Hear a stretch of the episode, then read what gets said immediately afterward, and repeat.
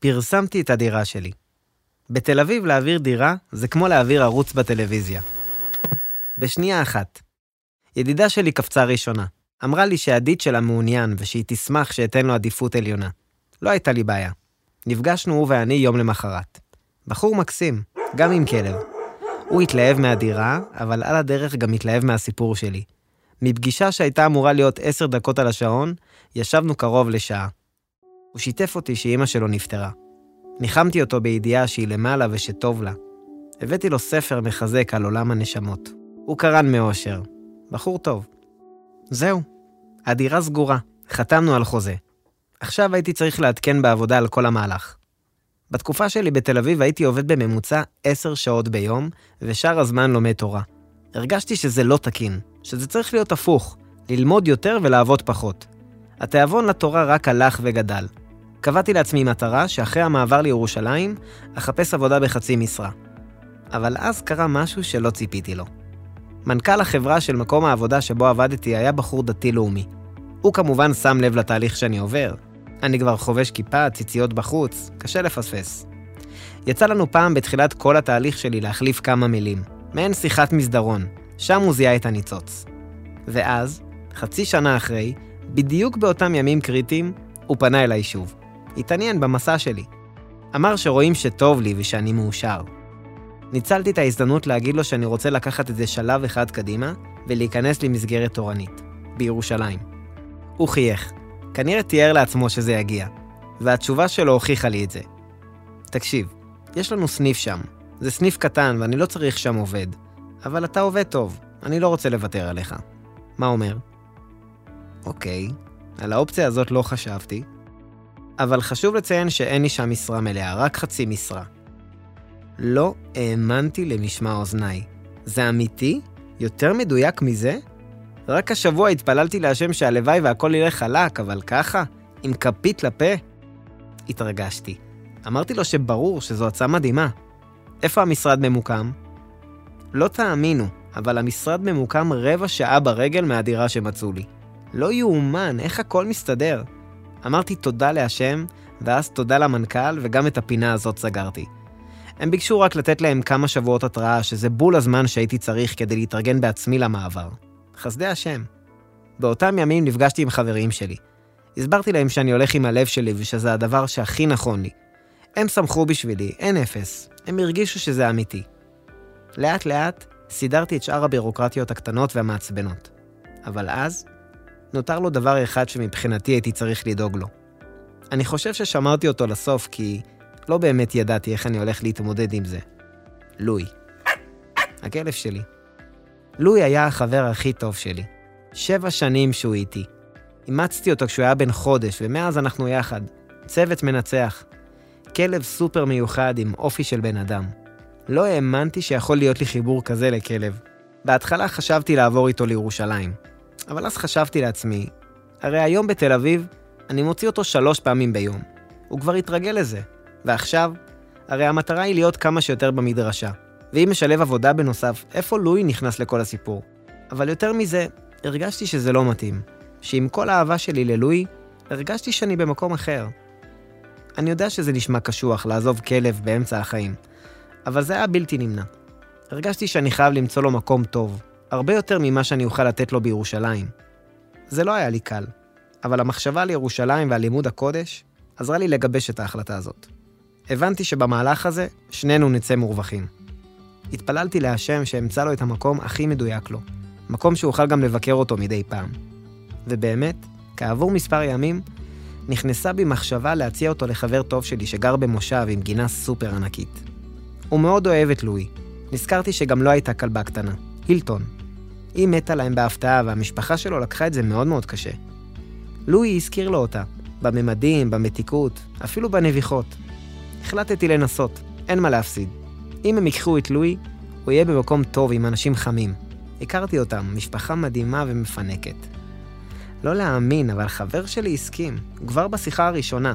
ליתר ביטחון הוא היה צריך לברר עם ההורים שלו, אבל זה לקח בדיוק עשר דקות על השעון וקיבלתי אישור. תבינו, לואי היה כלב סופר מיוחד. אילפתי אותו והוא היה כלב חכם, מתוק ונעים. אין מצב לסרב להצעה כזאת. אני חושב שכאן ברגע הזה הבנתי כמה התשובה שלי אמיתית. לואי היה כל חיי באותם שנים בתל אביב, ואם אני מוסר אותו לאדם אחר, זה אומר שיש משהו אחר שהוא מספיק חשוב כדי לעשות את הצעד הזה. וזה נכון, ככה באמת הרגשתי. שאני חייב להקריב את לואי ולמסור אותו במחיר של געגועים עזים, אבל במטרה למשהו גבוה הרבה יותר. זהו, הכל מסודר. עוד יומיים אני עובר לירושלים. עשו לי מסיבת פרידה צנועה בעבודה, הרמתי לחיים עם חברים שלי, ולמחרת קבעתי עם חבר שלי לקחת את לואי. איך אני נפרד מלואי? איך זה קורה? לא התלבטתי אם למסור או לא, אבל עוד לא מסרתי וכבר התגעגעתי אליו. למחרת הגיע. חבר שלי התקשר ועדכן שהוא מגיע עוד עשר דקות. הדירה הייתה חצי ארוזה בארגזים, והדברים של לואי היו מוכנים על השולחן. ישבתי עם לואי על הפרקט בדירה, החזקתי אותו צמוד אליי, הסתכלתי לו בפנים, עמוק בעיניים, ודיברתי אליו בקול חנוק מדמעות. לואי שלי, עוד לא הלכת, ואני כבר מתגעגע אליך. אני מקווה שאתה לא כועס עליי, ושאתה מבין לאיזו מטרה אני עושה את כל זה. לואי, מי שברא אותך, ברא גם אותי, ואני רוצה להכיר אותו טוב יותר, להתחבר אליו. אני שם אותך בידיים טובות, אני מבטיח לך.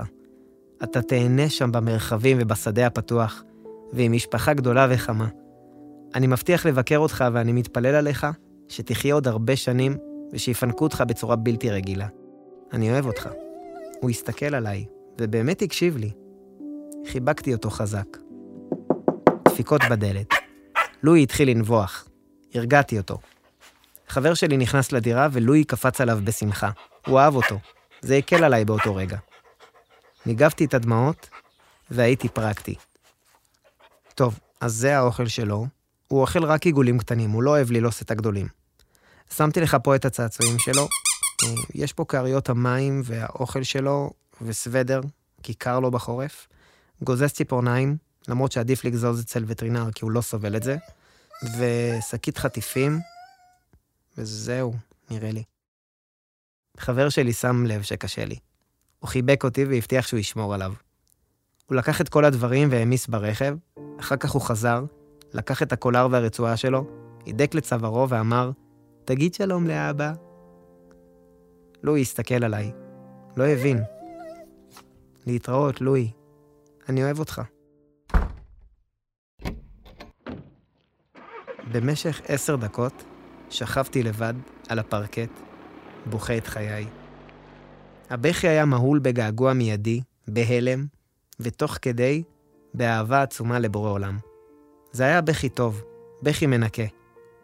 באותן דקות הרגשתי שהשם איתי. לא יכול להסביר את זה, אבל הרגשתי שהוא מחבק אותי ומנחם אותי. היה לי נעים להרגיש שוב את האור הפיזי של התשובה. מין פידבק קטן שמישהו איתי ורואה הכל. נזכרתי באברהם אבינו, בעקדת יצחק. הרגשתי מעין עקדה פרטית. אמנם לכלב, אבל כמה שזה נשמע הזוי, הוא היה כמו הילד שלי באותם שנים. הרגשתי שאני מקריב אותו כדי להתקרב להשם. שם, באותו יום, משהו בתשובה שלי עלה מדרגה, ושוב הרגשתי כמה התשובה שלי אמיתית ומהלב. לא הייתה סיבה אחרת לוויתור על הדבר היקר לי מכל. התאפסתי על עצמי, המשכתי לארוז את הדירה, הלילה ירד. זהו, לילה אחרון בתל אביב. מחר אני כבר אשן בירושלים. לא נתפס. נשכבתי במיטה, אמרתי קריאת שמע, כיביתי את האור. לואי לא יוצא לי מהראש. פתאום זלגו לי דמעות וחייכתי בו זמנית. הרגשתי איך הלב מתרחב, וסיכמתי במשפט אחד לבורא עולם. אני בטוח שעשיתי את הדבר הנכון. אני אוהב אותך. למחרת, קמתי עם כוחות ואנרגיות שיא. המשכתי לחשוב על לואי, אבל המעבר היה לנגד עיניי. נפגשתי עם הדייר הנכנס, הבאתי לו את המפתחות ואיחלתי לו בהצלחה. חברת ההובלות הגיעה, והתחילה להעמיס את כל הריהוט והארגזים. זהו, הכל מוכן. חטפתי מבט אחרון לדירה, לשכונה, לבית הקפה שממול, לחומוס שצמוד לבית, ואמרתי תודה. עליתי על המשאית, משאיר את תל אביב מאחוריי. כל הנסיעה הייתי בהתרגשות, כמו ילד שעולה לכיתה א', לא יודע למה לצפות. אחרי שעתיים בערך הגענו.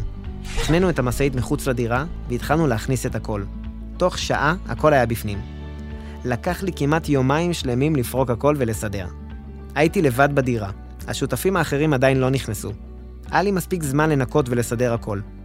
הדירה הייתה בקושי מרועטת. מזל שהבאתי ריהוט ואבזור מהדירה שלי. החלטתי לעצב את הדירה, ושהשותפים ייכנסו לדירה מרועטת ונעימה. העברתי לילה ראשון לבד בירושלים. לא יאומן. הייתי מרוסק מעייפות מכל היומיים האחרונים. נרדמתי ברגע. יום למחרת, אחר הצהריים, בזמן שאני ממשיך בסדר והניקיון, אני מקבל הודעה קולית מהדייר שנכנס לדירה שלי בתל אביב. מוטי, אתה לא מבין. פינו את כל הדיירים מחוץ לבתים, יש שריפה שמשתוללת כמה בלוקים מהדירה. יש הפסקת חשמל, זיהום אוויר, משטרות, אל תשאל איזה בלאגן. מה? במשך שנתיים גרתי שם, בחיים לא קרה משהו דומה לזה. מיד אחר כך הוא שלח צילום וידאו. פתחתי אותו וראיתי אנשים רצים ברחוב, מבוהלים, וברקע שריפה ענקית משתוללת כמה בלוקים מהבית שלי לשעבר. מה הסיכוי?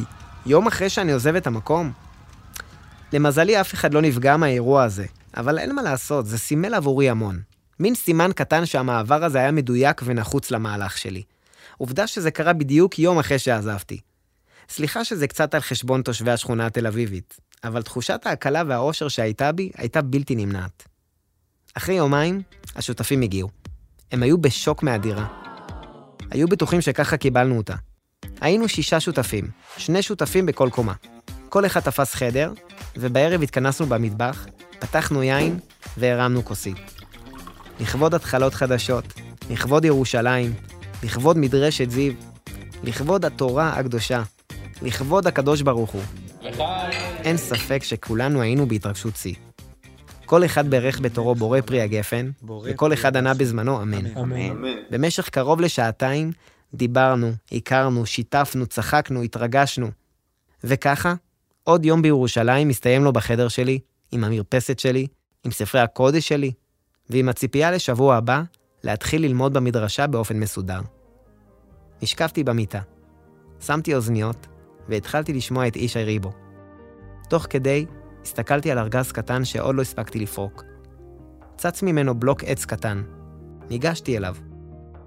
זה בלוק עץ עם תמונה מצוירת של לואי. לואי היקר שלי. מעניין איך לא במושב. מה הוא עושה עכשיו? מזל שהוא בידיים טובות ועם אנשים שהוא מכיר. לואי שלי, אני אוהב אותך. אל תשכח.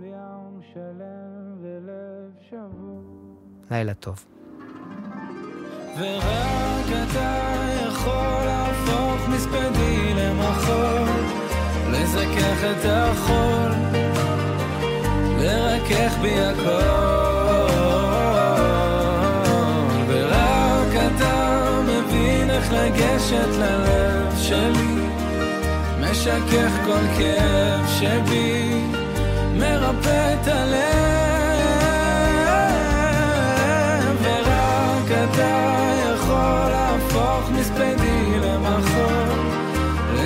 לזכך את החול, לקדש בי הכל. ורק אתה מבין איך לגשת ללב שלי, משכך כל כאב שבי, מרפא את הלב.